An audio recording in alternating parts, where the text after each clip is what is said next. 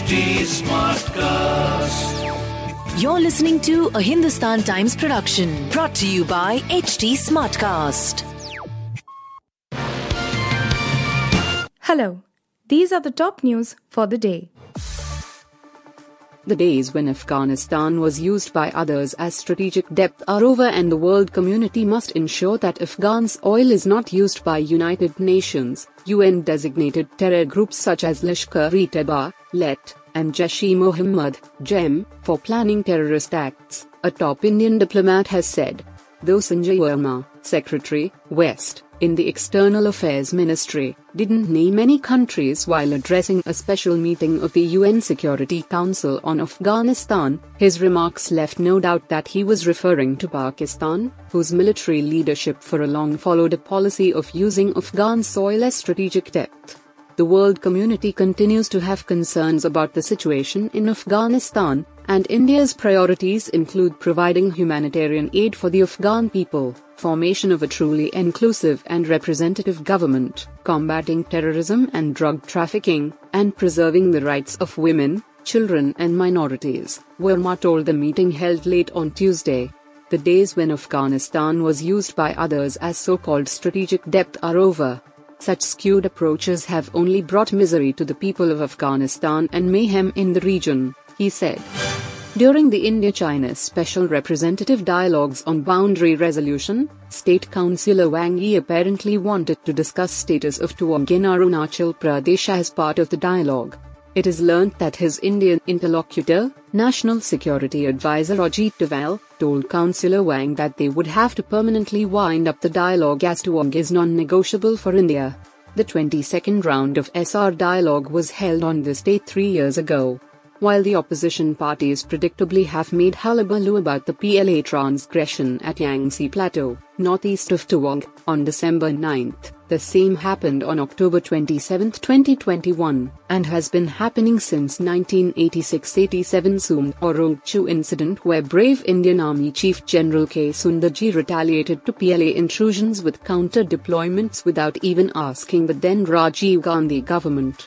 This time too, the Indian Army was prepared for the transgression and repelled it as the main PLA objective of this annual transgression is to stake claim on Yangtse Plateau and mark the territory fully under Indian Army control as disputed. To say that the Indian Army or intelligence was caught by surprise is untrue. Former Congress President Sonia Gandhi on Wednesday chaired a meeting of party MPs at which she expressed concerns over China's border aggression in Arunachal Pradesh's Tawang sector on December 9, and slammed the ruling Bharatiya Janata Party for being adamant in not permitting a discussion on the issue. The government is being adamant and not holding a discussion on it. Public and House are unable to know the real situation. Why is the government not sending out a financial reply to Chinese transgression? She asked. According to news agency PTI, the meeting in Parliament's Central Hall was also attended by the party's president, Mallikarjun Kharge, and its Lok Sabha leader Adhir Chaudhary. After the meeting, Congress MPs were joined by those from other opposition parties in holding a protest in front of the Gandhi statue inside the Parliament complex. Gandhi was seen participating, as was Congress veteran and former Union Minister P. Chidambaram. The Congress and other opposition parties have been consistently demanding a discussion on the India China border row and the latest development, the Tawang transgression, since the Parliament's winter session began on December 7 raising concern on the rising COVID 19 cases in neighboring China, Serum Institute of India, SII, CEO Adar Poonawalla on Wednesday asked the people not to panic because of India's excellent vaccination coverage and track record.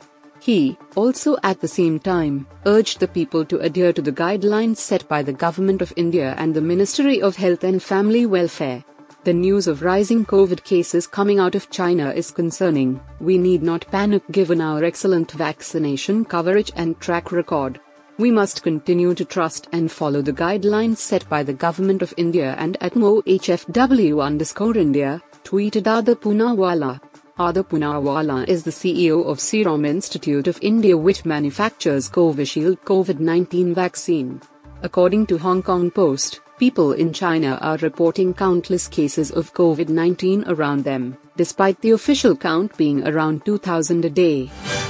Union Health Minister Mansukh Mandaviya on Tuesday wrote to Congress MP Rahul Gandhi and Rajasthan CM Ashok Gehlot asking them to strictly follow COVID appropriate behavior during the ongoing Bharat Jodo Yatra or the Yatra could be cancelled amid concerns over rising COVID cases.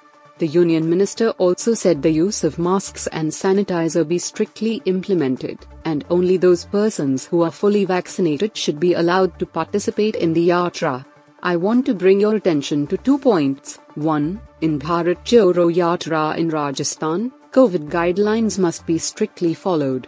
Mask and sanitizer should be used and only those who are vaccinated against COVID should participate. Before and after taking part in the yatra, participants must be isolated, the letter stated. He also requested the participants of the yatra be isolated before and after taking part to minimize the risk of spreading the viral disease. Mandaviya said he was writing the letter after some members of parliament, MPs, wrote to him and raised concerns regarding the yatra and possible spread of COVID. MPs from Rajasthan PP Chaudhary, Nihal Chand and Devji Patel expressed concerns about spread of COVID disease because of the rally. The letter has been attached. Read Mandaviya's letter. If it is not feasible to follow the guidelines then, in the view of public health emergency and to avoid the spread of disease, Bharat Jodo Yatra must be cancelled in the larger interest of the country. I hope you will act soon on the points raised by the MPs, said Mandaviya in the letter. You were listening to the HT Daily News Wrap, a beta production brought to you by HT Smartcast.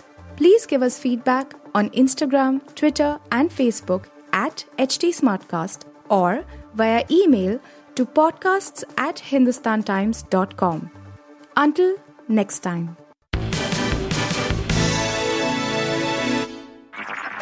This was a Hindustan Times production brought to you by HT Smartcast. HT Smartcast.